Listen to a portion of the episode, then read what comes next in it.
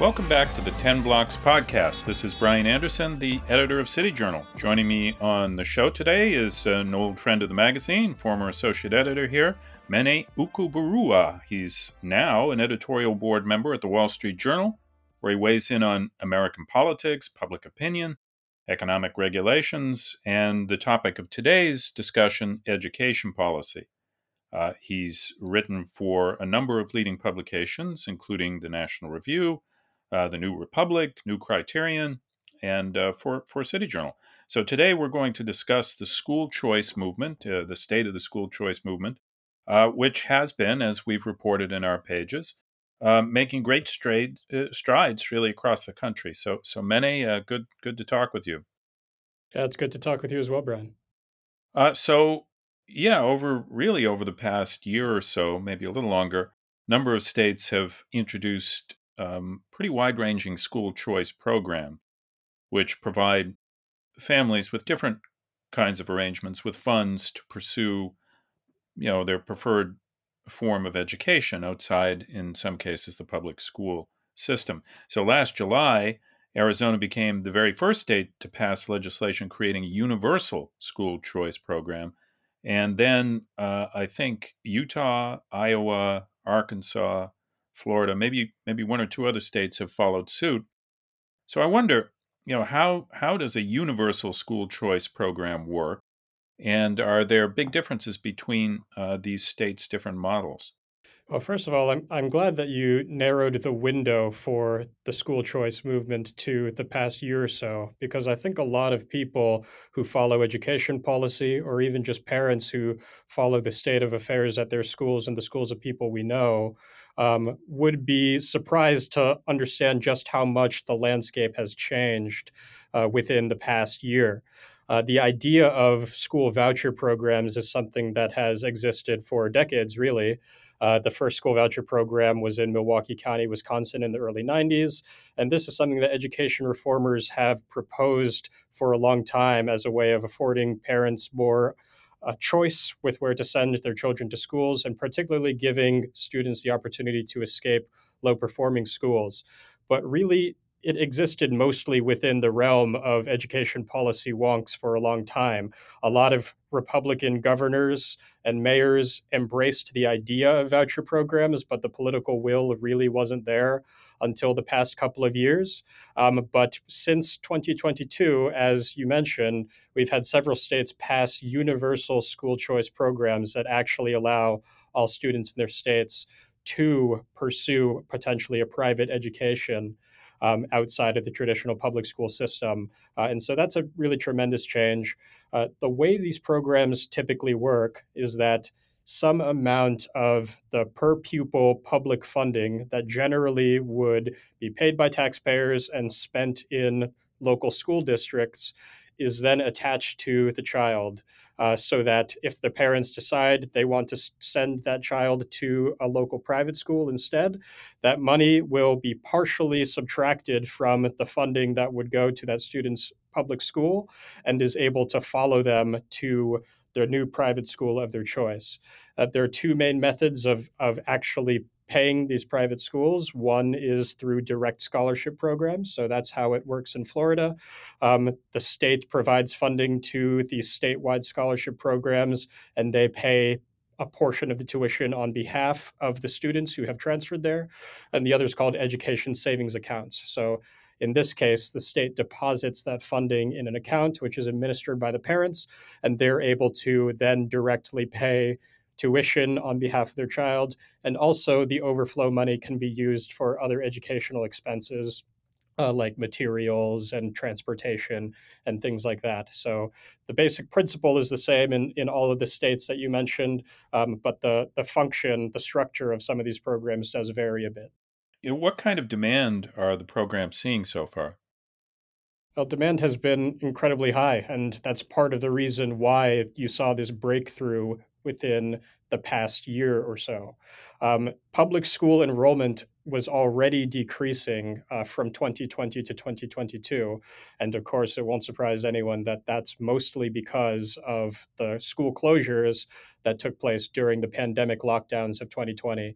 Uh, so studies have shown that in one hundred of the largest school districts in the country, eighty-five percent of them had been seeing declining enrollment. So parents were already looking for alternatives to traditional public schools, in part because of underperformance and in part because it took them so long to reopen. And so that meant that there was already very high demand for private schools. In the states that have enabled universal school choice, you have seen enrollment grow steadily year on year. So Florida uh, was one of the first programs to make vouchers available to a very wide proportion of students. Uh, it was only universal as of this year, but even before that, they were offering scholarships to uh, basically all students who come from families earning less than three hundred percent of the poverty line in the state. Um, and in Florida, as of today, about thirteen percent of all students are enrolled in private schools. Uh, and that's an increase of about thirty percent from the previous figure, uh, dating back to between five and ten years ago. So you've seen very rapid growth in private school enrollment, and quite a lot of that can be attributed to the fact that students in Florida now are able to access about eight thousand seven hundred dollars uh, per student to go towards private school tuition. Arizona also has uh, expanded its tuition program um, through state funds and has seen enrollment for the twenty twenty-two school year uh, is about fifty percent higher than what they projected it to be. And so in the states that have moved within the past year to expand universal school choice, you're seeing a lot of demand from parents, um, and people really are seizing the opportunity to, to seek a private education for their students uh, when possible. Uh, you mentioned, Mene, that um, a lot of parents were very dissatisfied with um, the, the way schools remained basically remote uh, through much of the pan- pandemic.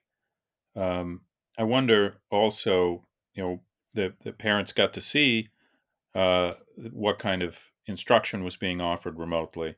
Maybe maybe they became a little more aware of some of the um, curriculum issues that have, have uh, leapt to the forefront of the educational debate right now. So I wonder if that played a role, that, that some parents were just looking at the radical pedagogies um, in the classroom and, and said, you know, enough with that.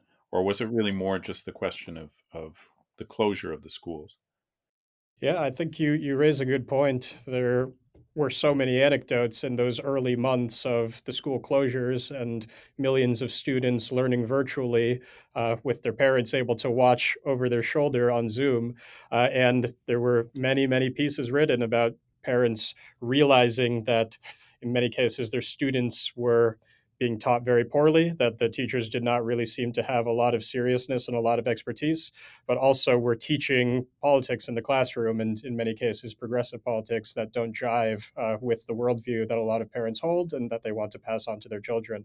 Uh, and so it, declining public school enrollment is not merely a question of their performance on standardized tests. It's not merely a question of them remaining closed for months, but it's also the values that parents want to pass on to their children. Uh, and in, again, a state like Florida, you do see that about fifty percent of the private schools that operate in the state do have a religious mission, uh, tend to have more traditional values. Um, and It's no surprise that a lot of parents who see the world that way would prefer to have their students learn in that environment, and all the more so when they become more familiar with what's being taught in the public schools. And I got to witness this firsthand in September of last year. I went to Florida to do a profile of Governor Ron DeSantis, uh, and I saw him speak at a rally in Boca Raton, Florida, which was held at a Jewish day school. Uh, and the gymnasium of the school was packed with about a thousand parents, students, mostly locals. Um, and Governor DeSantis spoke about the scholarship program and how it had expanded. And it was incredible to see how enthusiastic these parents were, again, not just to have the opportunity to use their taxpayer dollars to give their kids a quality education, but to give their kids an education that is going to strengthen them in their faith uh, and give them an opportunity to increase their ties with others in that local Jewish community. And so as universal school choice expands, that story is repeating at a variety of different religious and non-religious schools around the country. Parents get a better opportunity to better connect their children's education with their values. Now, uh, um, you know, by enabling money to follow students, these, these universal school choice programs, Uh, this this is a pretty major shift in in how we're funding education in the country. Uh, the the long-standing criticism of school choice is that it diverts resources from the public education system. Um, but the proponents of school choice say, well, actually, this will, will you know, force the the um, educational system to become a little more competitive and and focus on quality. So I wonder, you know, is, is there a merit in critics' concerns about this? And conversely, is there any evidence to support the claim that that school choice programs are indeed spurring innovation uh, within the public school system? Well, the concern that you raised is really the main reason why it took so long for voucher programs to be enacted into law, even in conservative states that had governors that supported the idea of school choice. A lot of people uh, believed that if the funding was attached to students uh, and you had more students leaving traditional public schools and attending private ones, then that would essentially lead to a collapse of the traditional public schools um, as they lose funding. Uh, and the students who have parents who are less enterprising, less willing to uh, seek out a private education for them um, would be subjected to these ever declining schools, and the, the educational problems we see, especially in poor areas, would actually get worse. Uh, and so I would say the states that have enacted the school choice programs have tried to find ways to compensate for the declining funding at traditional public schools. So generally, they will allow the majority of per pupil funding to follow students who leave to attend private schools, but they will also increase teacher pay at traditional public schools to make it easier for them to recruit and retain teachers. And they'll also find ways to substitute additional state funding uh, for certain programs at those schools to make sure that they're not caught in a trap of ever declining funds. Uh, so that's been part of the solution, to essentially uh, impose a Solomonic uh, compromise by making sure that the traditional public schools remain well-funded despite the fact that they're losing some of their money. Um, but you are right about the competitive effect of the voucher programs. This is actually seen as an upside by the strongest proponents, including myself, the idea that these traditional public schools are going to have to compete for their students. Uh, they know that students aren't merely trapped there merely because of the geographic area in which they live. Uh, and so it gives them an incentive to improve the quality of the education that they offer. I'd say that it's a little bit too early to see whether that effect is taking place.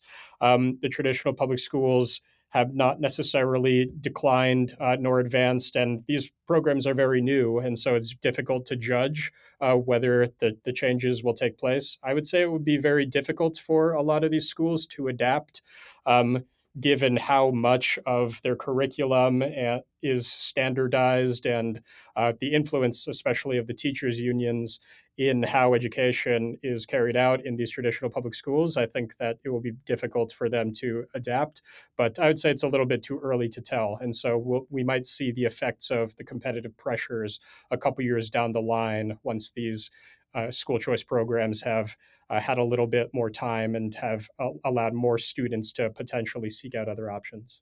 Now, uh, b- beyond the universal choice programs in the states I mentioned at the outset, um, you know, dozens of states are now considering other forms of school choice legislation.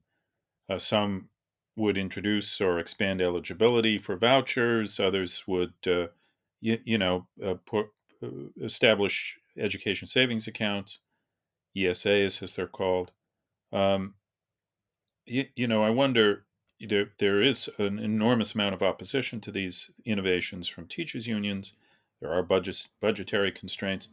Uh, and, you know, in some states, the, the voters and legislators disapprove of these programs. So I wonder, you know, just broadly speaking, what are the main political and legislative hurdles to implementing uh, school choice uh, even more widely across the country? And how can parents and, uh, you know, pro-school choice uh, advocates and lawmakers overcome them? Again, the school choice programs that we see being implemented at the state level are almost universally being done by Republican governors. And we've seen that a lot of these governors have had to contend with opposition within their own parties. Uh, so one of the areas of opposition is often from rural legislators. So this will be Republican state legislators uh, who come from the less populous districts far away from the major cities. Uh, and some of these legislators tend to be heavily in favor of the traditional public school system. Their sense is that their schools work just fine. Um, they have a, a fairly close relationship with the school board members in their areas, and they're a little bit shy about doing things that might upset the formula uh, for funding these public schools, because they don't believe that they have the same problem with chronically underperforming schools as a lot of their peers in the cities. Uh, and this was true in Iowa, which is one of the states that did manage to pass universal school choice. It's been true in Texas, uh, which has been uh, playing around with different ways to expand school choice, but still hasn't managed to do it in a major way. Uh, and the ways that the governors in these states who are in favor of school choice have managed to push it through their legislators um, is by going directly to parents and making it an issue. Um, you saw, for example, Kim Reynolds, the governor of Iowa, actually was willing to recruit primary challengers for state legislators in her own party who opposed school choice. And I think she knew that over the past couple of years, the issue had become such a priority uh, for voters in her state that she was willing to stake political capital on it uh, and actually challenge members of her own party.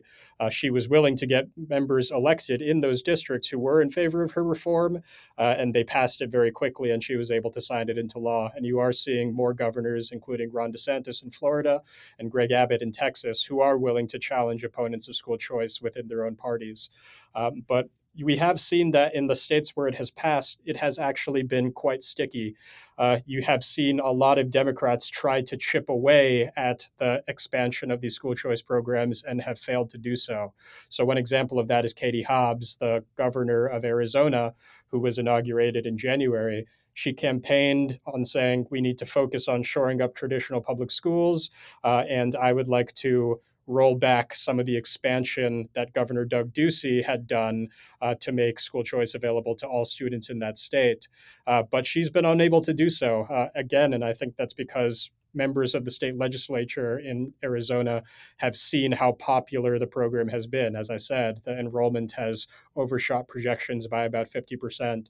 Uh, and so as long as it remains a popular cause among voters, Uh, it's going to be very difficult for Democrats who are supported by the teachers unions and who campaign on rolling it back to do so uh, because they, there's too much demand and t- too many parents have already reoriented uh, the educational lives of their students around the benefits they're able to get to pick out a private school through these programs. Do you see uh, school choice becoming an issue uh, in the presidential campaigns coming up?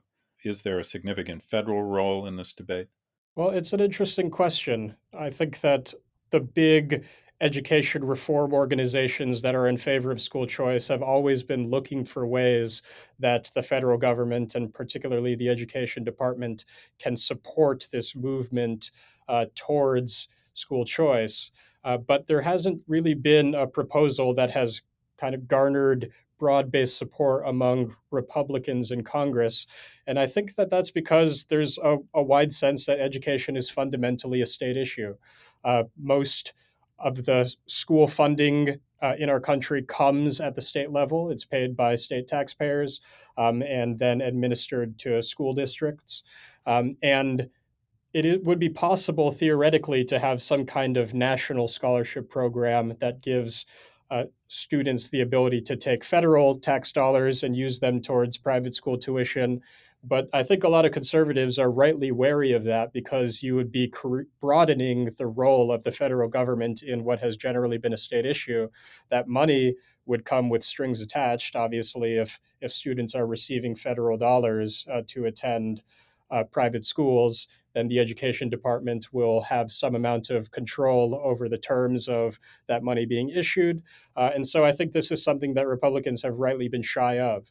Uh, but that definitely doesn't foreclose the idea that candidates will run on uh, the message of giving parents more choice, uh, will pledge to support parents um, in whatever way they see most feasible in expanding school choice. And I do think it's something that you'll see Republican candidates talk about on the campaign trail. Thank you very much, Mene. That was a, a great uh, tour of the horizon of school choice in the country right now. Um, don't forget to check out uh, Mene's work on the City Journal website. That's w w w dot city dash journal dot org. We'll link to his author page in the description. You can find City Journal on Twitter at City Journal and on Instagram at cityjournal underscore mi. And as always, if you like what you've heard on the podcast, please give us a five-star rating on iTunes. Mene, great to talk with you as always. Thanks very much, Brian. This was fun.